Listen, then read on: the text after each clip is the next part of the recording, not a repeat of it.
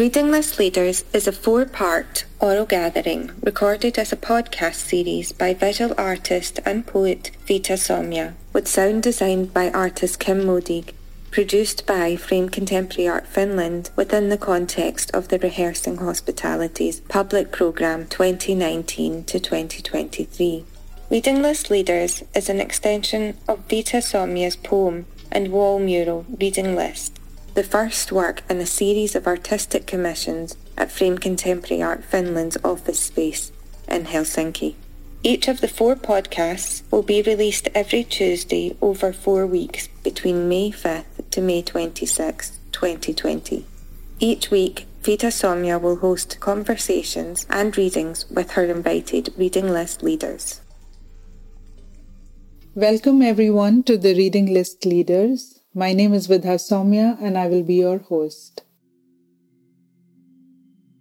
Given that we are doing our best to stay healthy, calm, and optimistic, there is no doubt that these are difficult times. In a time like this, even while we are home, it is easy to get isolated, and therefore it is worth remembering that despite the current situation, we are still a community and each of our actions can inspire, motivate, and have a long lasting effect on those close to us and afar. We may be physically distanced from each other, but we can still create and maintain contact as we take breaks from washing hands, news cycles, online meetings, and stirring a weekly batch of soup. Times are stressful, and to ease through these testing times, I am hoping to amplify a sense of community, curiosity, and our shared worlds so that we can still feel connected. With this in mind, and through the support of Frame Contemporary Art Finland, I am happy to bring to you a series of oral gatherings as a podcast series which have been recorded over the past weeks. Under the title Reading List Leaders, each week we will gather around readings and discussions with the invited guests. Reading List Leaders was initially planned as a weekly gathering for reading and listening in the Frame Contemporary Art Finland office. Restrictions on the act of gathering in Finland, India, and the world due to both COVID 19 and political unrest mean that this is not possible at this time. In the podcast series, this activity can continue in a complementary and meaningful way. Still a place to gather, the podcasts, conversations, and readings activate, archive, and share both the Indian writers who appear in my poem reading list and the reading list leaders themselves. The poem reading list was painted as a mural at Frame Contemporary Art Finland's office space in August 2019 the first work in a series of artistic commissions, the mural was launched during the Rehearsing Hospitalities public program in September 2019, accompanied by a reading of the reading list. Proposed as a list of 96 authors from India who should be in global reading lists, this list is potentially endless. The work was commissioned in the context of Rehearsing Hospitalities public program 2019 to 2023. I'll say a few words about the poem. As I read my way through list after list, helpfully extended towards me by institutions, visiting lecturers, and seminars in Finland, I encountered many silences. And to mend those silences, these names were my instinctual response.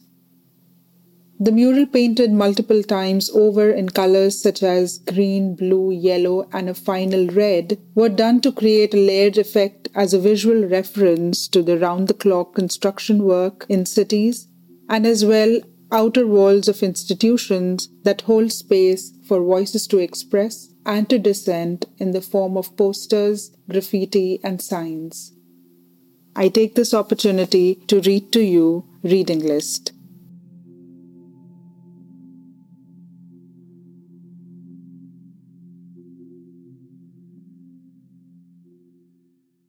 Let there be new reading lists of Makhvi Dhasal Kelkar, Daruwala Pritam and Ded, Ambedkar, Singh, Bhasin, Ramanujan, Dehelvi, and Seth.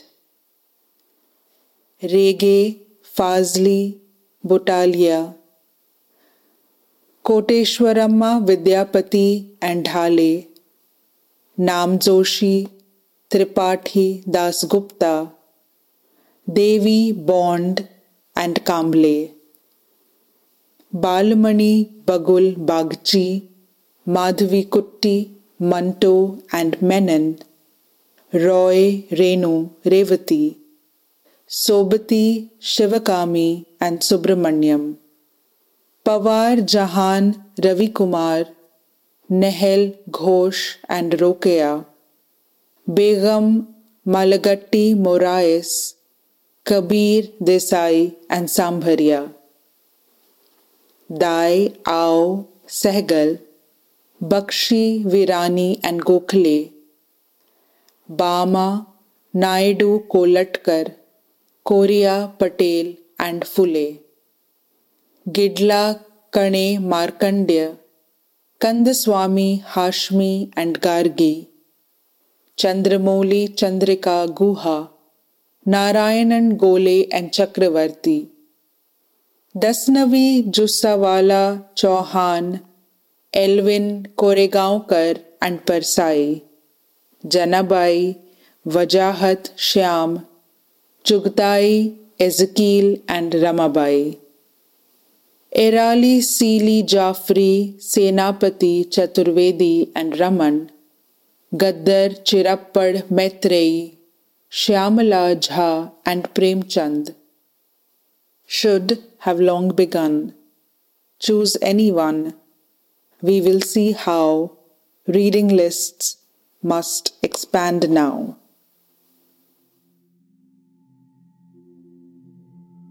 In the previous gathering, we were listening to Shrujana Niranjani Sridhar, a Mumbai based illustrator, designer, and co founder of the Dalit Panther Archive. Shrujana read from the writings of Namdeo Dhasal and Raja Dhale. Following the reading, Shrujana spoke about her archiving process, the need for hyperlocal reading rooms and gatherings, the politics and reality of publishing houses, and her relationship with children's literature.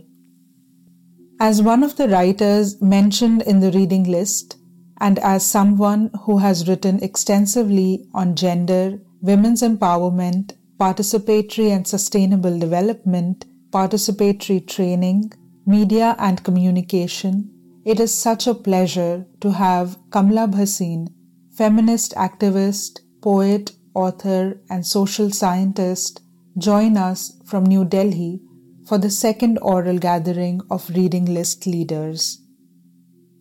Kamla Bhasin is a social scientist by training. Currently, she works with Sangat, a feminist network, as advisor, Jagori, a women's resource and training center, and Jagori Rural Charitable Trust as an active member. She is the South Asia coordinator of 1 Billion Rising, a global campaign to end violence against women and girls. She is the co chair of the worldwide network Peace Women Across the Globe and member of South Asians for Human Rights. Prior to this, she worked with the Food and Agriculture Organization of the United Nations for 27 years. Kamla Bhasin will read in English and in Hindi Urdu followed up by a discussion in English. Summaries of the Hindi Urdu poems have been included in the description of this podcast. Even though Hindi Urdu may not be languages you follow or understand, I urge you to listen to them to familiarize yourself with sounds that have helped empower many women and children around the world. Her readings will include Because I am a girl, I must study. क्या मैं makeup करती हूँ? Do I use makeup from being objects to becoming subjects corona के ज़माने में in the times of corona return on March 26, 2020 and अब हम सिकंदर हैं शिकार नहीं। Over to you Kamala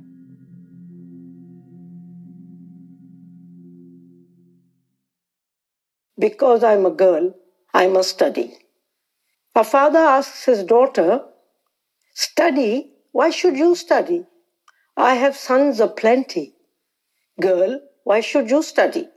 The daughter tells her father, Father, since you ask, let me tell you why I must study.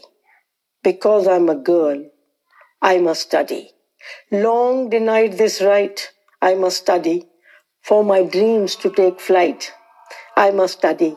Knowledge brings new light. I must study. For the battles I must fight, I must study. Because I'm a girl, I must study. To win independence, I must study. To avoid destitution, I must study. To fight frustration, I must study. To find inspiration, I must study. Because I'm a girl, I must study. To fight men's violence, I must study. To end my own silence, I must study. To challenge patriarchy, I must study. To demolish all hierarchy, I must study. Because I'm a girl, I must study. To mold a faith I can trust, I must study. To make laws that are just, I must study. To sweep centuries of dust, I must study to challenge what I must. I must study. Because I'm a girl father, I must study. To know right from wrong, I must study to find a voice that is strong. I must study. To write feminist songs, I must study. To make a world where girls belong, I must study. Because I'm a girl, I must study.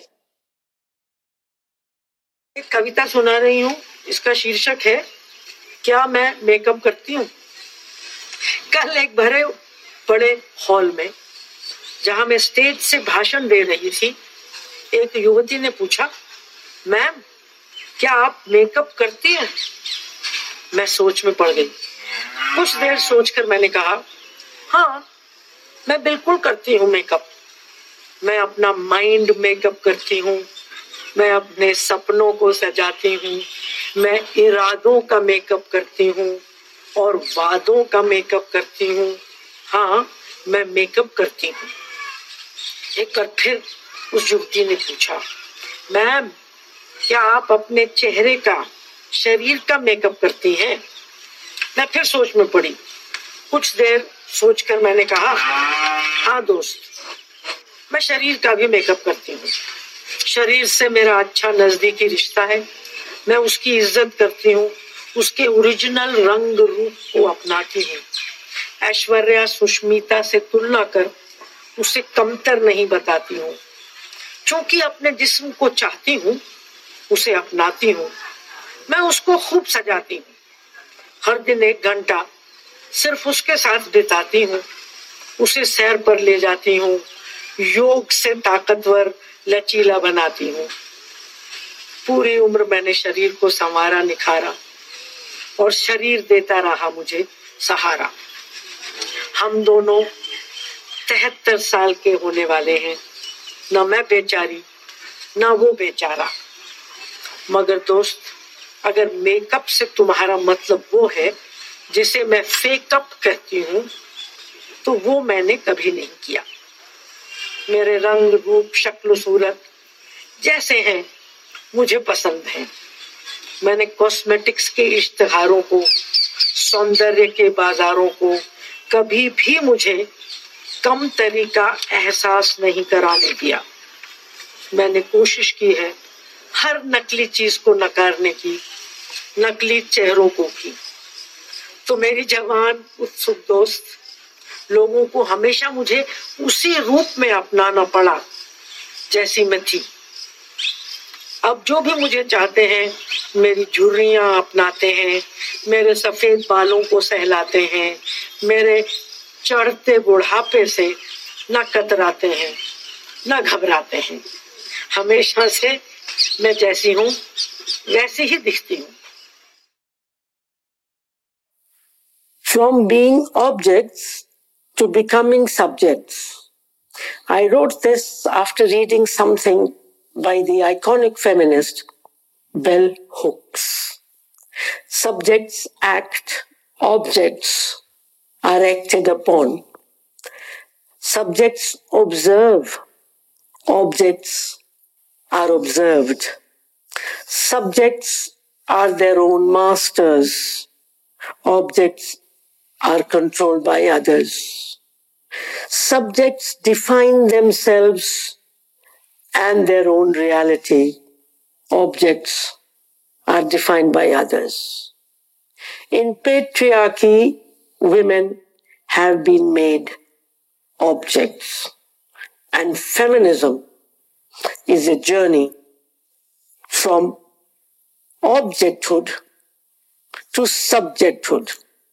So happy journey, women. Corona के जमाने में ये सच है कि आज बहुत कुछ बंद है। मिलना मिलाना बंद है बाहर आना जाना बंद है बाहर पीना खाना बंद है हर मॉल रेस्तरा बार सिनेमा बंद है। पर दोस्तों ये सोशल दूरी सिर्फ़ जिस्मानी है। जिस्मों को दूर रखना है मगर दिलों को पास लाना है। अपने कुटुंब में पूरी वसुधा को समाना है। अब तो खानदान का मतलब पूरी कायनात, पूरा जमाना है। अब सब अपने हैं। कोई भी ना बेगाना है। हाँ बहुत कुछ बंद है, मगर अभी भी बहुत कुछ खुला है।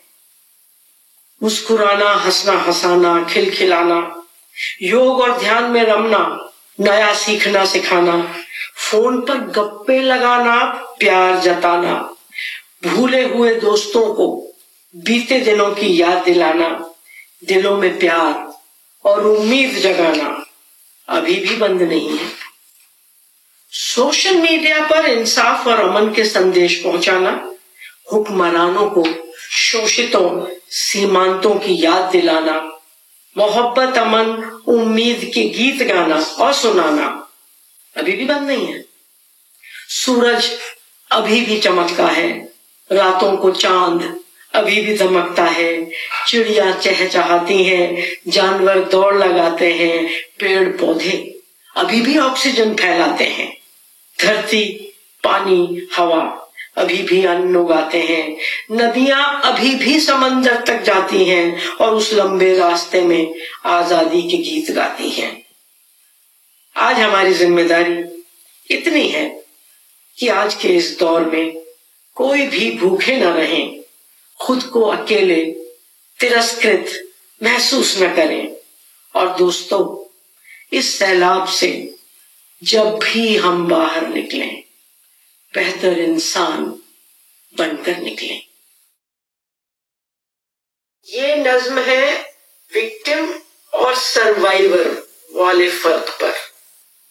और इसका उन्वान या शीर्षक है, अब हम सिकंदर हैं शिकार में। पिदर शाहीन ने बना रखा है, हम औरतों को विक्टिम यानी शिकार, मोहरा, बेबस, मजलूम, महरूम। अपने ही घरों में होता है बहुत सी औरतों का शिकार। और अक्सर शिकारी होता है हमारा अपना ही परिवार।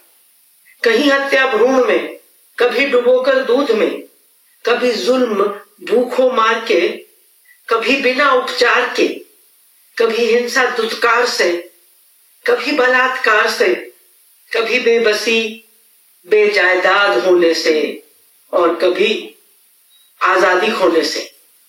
मगर अब सुनिए अच्छी खबर।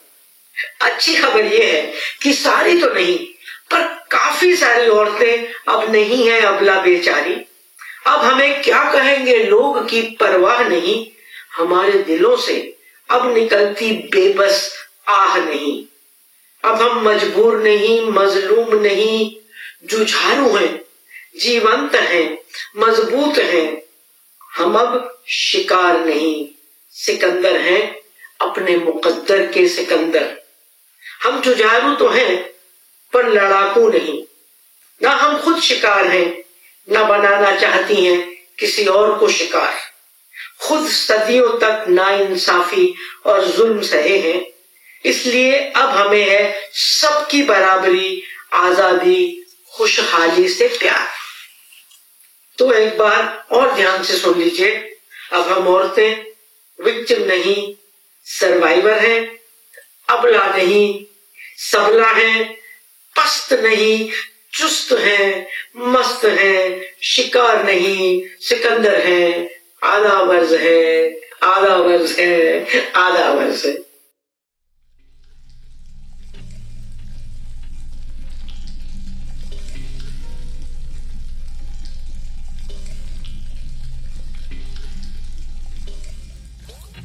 Thank you, Kamlaji, for joining us. So, first of all, I wish to congratulate you for writing that poem called Reading List. Mm. And I also want to appreciate the frame which responded so positively to what you had done. It is this openness to positive criticism which takes us forward. So I'm really, really glad. And secondly, Actually, I'm always surprised when people select me as a poet because I really don't consider myself to be a poet. So anyway, that's me about myself. So congratulations, well done. And I hope this project will be also a support to global feminist solidarity and in this time of Corona, if we get one lesson from this, it is that as human beings, we are here on this planet together, not as blacks and whites, not as Eastern and Western, not as male, female, men, women, transgenders. And we must realize we are but a tiny, tiny particle on this planet and perhaps the weakest one, as we can see today, what is happening to these superpowers with all kinds of bombs, not knowing what to do in the face of a tiny virus, which is not even a living being. So this is my hope that if we survive this, we survive as better, more responsible human beings who have humility and who consider themselves children of Mother Nature. Thank you for your words.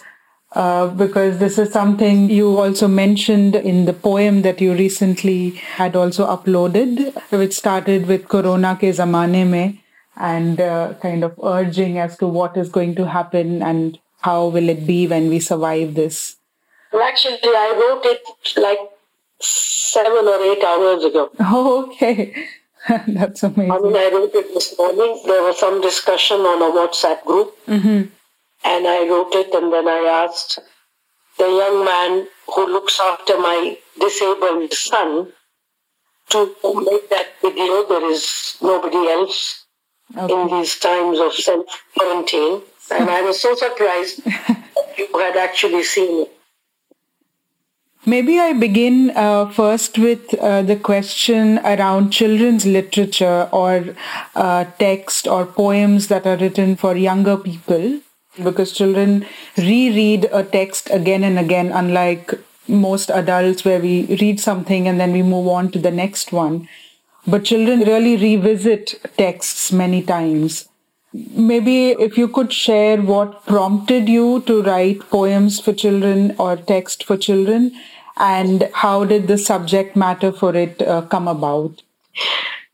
When I had my two children, I was quite old. According to biology, I was about 32 when I conceived for the first time. Mm-hmm. And two years later, for the second time, I realized that I really did not like most of the children's rhymes, either in Hindi or in English, which were available for my children.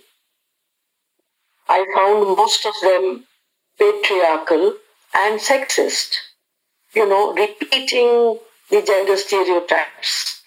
Or some of them, I mean, quite stupid, really. So just playing around with my children, I started coming out with poems. I didn't think they were poems, but And I found, my God, you know, I should write them down. During my maternity leave, I wrote down several of them. And I found that uh, after the second pregnancy, I had about 20, 25 poems. And they were actually challenging gender stereotypes, most of them. Not consciously, but quite naturally and unconsciously, I was writing them because in my family, my partner, the man I was married to, he was a house husband. He was looking after the family and the children, and I was working outside. In my poems, the father is singing a lullaby to a daughter and saying, Go to sleep, my child. Your mother will come back from work. She'll breastfeed you, and then I'll play with you again. So that is how really my first work on about children for children was born. And then when I came back to work, I showed those poems to a friend of mine who worked with UNICEF. She loved those poems and she thought that they would really fit the kind of thinking, I mean, UNICEF would like the children to have. And UNICEF published it in the 80s and they did them in five languages wow. in India. And then in Pakistan, one of my feminist friends, she published them in four languages in Pakistan. So this is how that book came out, and it is called Dhammak Dham, Bachon Ke Geet. And one of the languages in which UNICEF had done it was English. And, uh, you know, about 35 years after I had done those poems, today they seem to have become topical. Everybody is today talking about care work, how important it is for men to participate in household work, etc., etc. And you know, after that, in Scandinavia, where you live, we've been talking about paternity leave, and everybody is saying unless household work is shared by all, there can be no equality between women and men. Sometimes it takes 30, 35 years for your thoughts to be accepted. And I'm glad I waited without becoming disappointed. Ha ha. That's amazing. Yeah, what a journey. Yeah, and then just kind of tying it up again to something starting from children, because that's our primary experience growing up amongst adults uh, as children and then also as caregivers and uh, caretakers, that these ideas of gender, for example, start getting taught and also start getting imbibed and yeah. and because patriarchy has such a strong hold over our thoughts our ideas even the words that we form to denote certain things especially for example in hindi uh, there is a, there is only strilling and pulling and often one looks at for example things that are small and delicate as being having uh, a thrilling, uh, uh, yeah, feminine gender assigned to that. You know, it could be an inanimate object, but it has that gender assigned to it. And I want to tell you, Saumya, that this is not only in India. Mm-hmm. I was in Germany studying 50 years ago. And German and French also have very, very strong genders. And in Germany, the word for a girl is Fraulein, and it is a neuter gender, genderless, Fraulein. Okay. And if a if a woman did not get married, she would always remain a Fraulein, which actually means a small woman. So unless a man married you, you would become from a small woman to a full woman. And in my university, there was a lady about 66 years old who never got married, and she was called by the whole world Fraulein. And the gender used was neuter gender, neither male nor female. So these genders are extremely, extremely important. And uh, also, I have found, like in many Norwegian names or, or Swedish names ending with son, yeah, Johansson.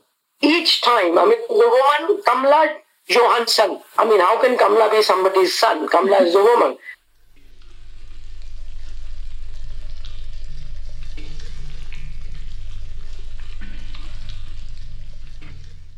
So, just to continue from from this line of thought, uh, you often uh, talk about the idea of how do we then uproot this patriarchy that's kind of so um, deep rooted in all our actions and especially like with the physique or the body because that's the i mean that's the being that we live with.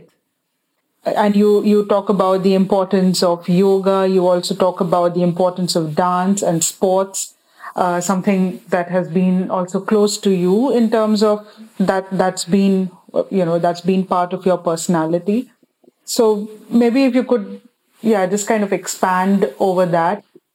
Patriarchy really colonizes our minds as well as our bodies. As little girls, the kind of clothes we are given, they physically make it possible for impossible for us to be free.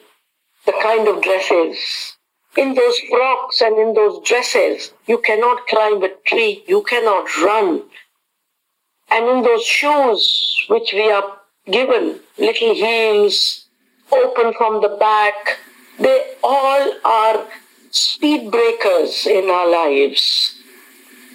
And then if you look at some of our societies here in South Asia, covering up our bodies, being ashamed of our bodies, not really expressing with our bodies.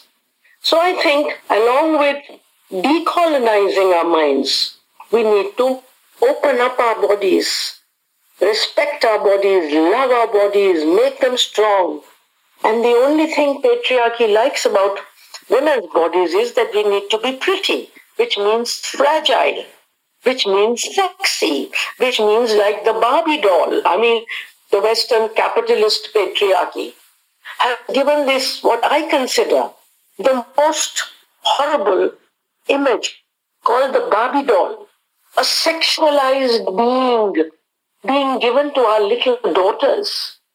I mean, you know, when people say that when people will get educated, we will move to equality. I mean, I don't believe that at all. The people who are creating Barbie dolls are all educated, scientific people. But for profit, they will sell anything. Mm. They will sell cigarettes for profit. They'll sell pornography for profit. They will sell Barbie doll for profit. And they will sell Superman for profit. So see the this imagery. On the one hand, this Superman boys, Superman, and we Barbie bloody dolls. Yeah. So I believe we need to really find out what is beauty. Is our beauty in our bodies which are perishable? And what is the beauty of my body? I think the beauty of my body is its strength, is its mobility, is its flexibility, is its naturalness. This is how I have grown up. This is what I think is important. And I find it very sad that the entire consumerist capitalist patriarchy is selling us these terrible images of macho men and these sexualized women. And I've written quite a few poems about, about what is beauty for girls and also that poem of mine about how important it is for girls to play. Yes. To do yoga and to own their bodies, to love their bodies and to make them strong you also refer to it uh, in many different ways. I mean, all the things that you spoke right now, you refer to them in the poem, for example, Ye to meri marzi hai, or Mere Nariwad, or Khubsurat ya Khubsirat. Saumya, earlier yes. you had said in the beginning that when you were a child, what you read made a big impact on you. Recently, about two weeks ago, a young woman who is today about, I think, 30, I think she is an academic, sang a poem and shared it on Facebook. And she said when she was about 12 or 13, her mother had taught her that song.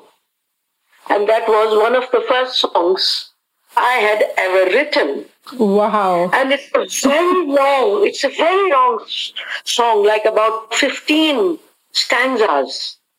And that woman says she remembers all the 15 stanzas, although she sang about seven or eight of them. And it is this poem, which is also a song now, कि देश में बेटी अगर बेआबरू नाशाद है दिल पे रखकर हाथ कहिए देश क्या आजाद है if daughters are not respected and loved in our country, put your hand on your heart and say, is your country really free? I was amazed, you know, what an amazing impact these things make. Now, in my own life, I can't say this because I grew up without reading anything. We lived in a village when I was growing up. There was no electricity and my family had no books at all. And I think if in your childhood, until 15, 16, you don't read, it becomes very difficult for you. At least for me, it was very difficult then. So I really, in my life, I've hardly read anything. And my daughter, in fact, who went to really good school, she used to say, Amma, you have never told us any stories. Baby, I said, I, I don't know any stories. I'm so happy that all of you young women read things, but most of you at that time only read patriarchal stuff, so I'm glad I didn't read it. Yeah. That's so. Till my college days, I'd never been into a library. My school in that village didn't even have an almirah with books. You have worked uh, with uh, several uh, feminist organizations and women from across the globe especially from Pakistan. In one of your interviews, you, you know, just sort of mentioned that I got some of the material or I got some of the uh, poems and songs from there. And this kind of a mutual sort of exchange, a very organic exchange takes place. And this is something that I also try to address in this poem reading list that we have to begin that exchange somewhere. We cannot just speak only about our world within the confines of our geographical area. So I just wanted to also ask you, you know, why this kind of an exchange is yeah. maybe important. A couple of things. Um, first of all, as far as we in the so-called third world are concerned, we have always taken things from the so-called West. Yeah. It is the West which thinks they need not take it from us. That is the sad part. The sad part is that even university is there. And I think to some extent, as women from the South are going there and studying, women like you, you are changing it, and I think it'll be good. Now, I'll tell you that in 1985-86, I was in Oslo, invited, four women from all over the world were invited to the Nordisk Forum. This was after the Second World Conference on Women, which took place in Nairobi, that the Nordic countries had a Nordisk Forum. And I was invited there, and I saw that that government organization had done so much work on gender that I saw some publications with feminist cartoons and jokes making fun of patriarchy. And I remember sitting with one of my feminist friends from Sweden. We sat the whole night because the next day I was going to leave.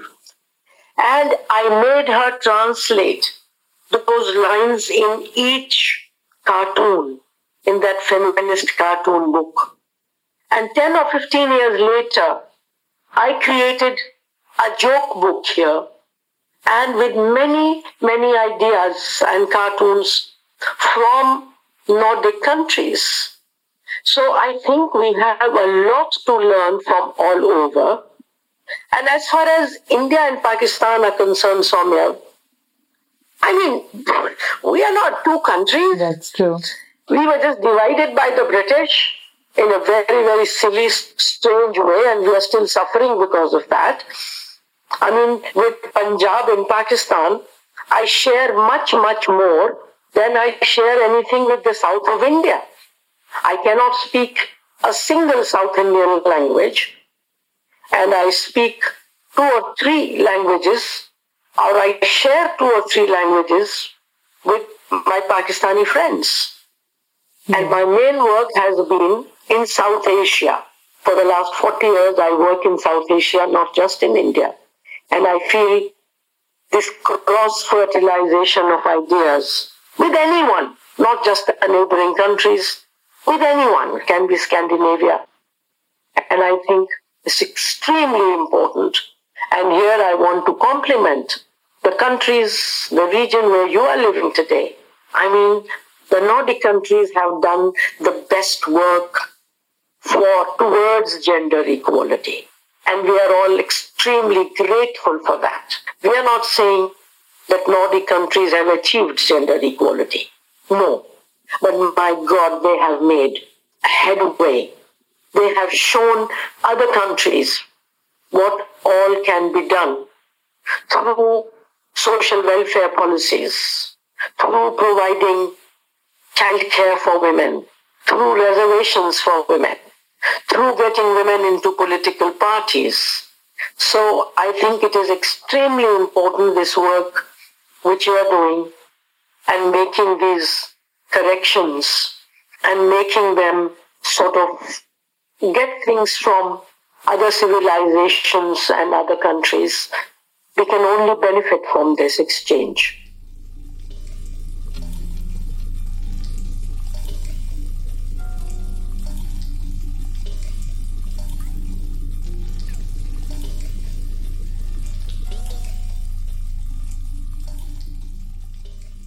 Coming to the form of poetry.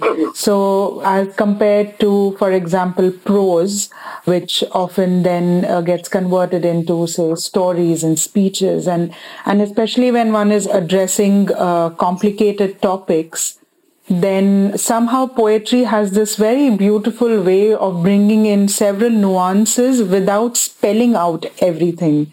You know, by this manner of suggestion it really gets its point across.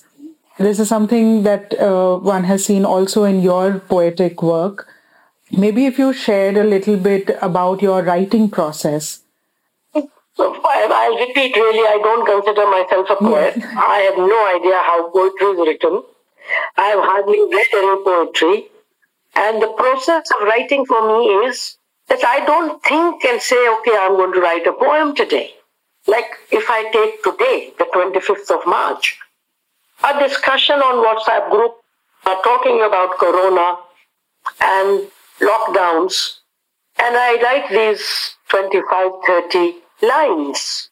So for me, all my writing comes from what is happening around me, mainly from campaigns we are doing. So most or many of my poems are for campaigns against violence against women, campaigns for property for women, campaigns sharing household work. And you know, much more than poems, I write slogans. And slogans because, you know, you can chant slogans with hmm. hundreds others. And that kind of chanting, that kind of singing is absolutely important in my work. And my work is organizing people for change. And many of my poems are actually sung. And I actually give them tunes. I don't know music again. But I know a lot of folk songs from my childhood. So I take a folk song tune and then write the poems or the lyrics according to that tune and get it out to our campaigns, to our training programs. And you know, in when I started this, it was about 45 years ago, the literacy rate in South Asian villages was very low. So for me, oral media, songs, slogans, poems are much, much more important than the written media. And of course, like the video media, they are much more expensive. We can't reach them still to the majority of the people. And you know, when it is a slogan or a song, then the mind and the heart and the body, they all come together. Also, when we are singing a song, you and I can sing together. So that togetherness and that coming together of the mind and the body and the heart. And I really believe that for changes to come in our societies, it's not enough to change our minds. We need to change our hearts. We need to change the way we feel. And for me, songs, poetry, slogans, they are all ways to reach to the hearts of people and to encourage them, invite them to think about things and to change things if they are necessary to be changed.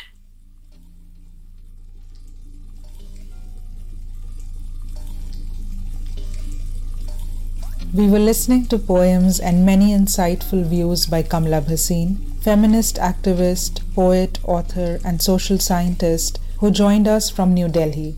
I am Vidha Saumya, your host, and this was the second oral gathering of Reading List Leaders, a four part podcast series produced by Frame Contemporary Art Finland within the context of Rehearsing Hospitalities public program 2019 to 2023.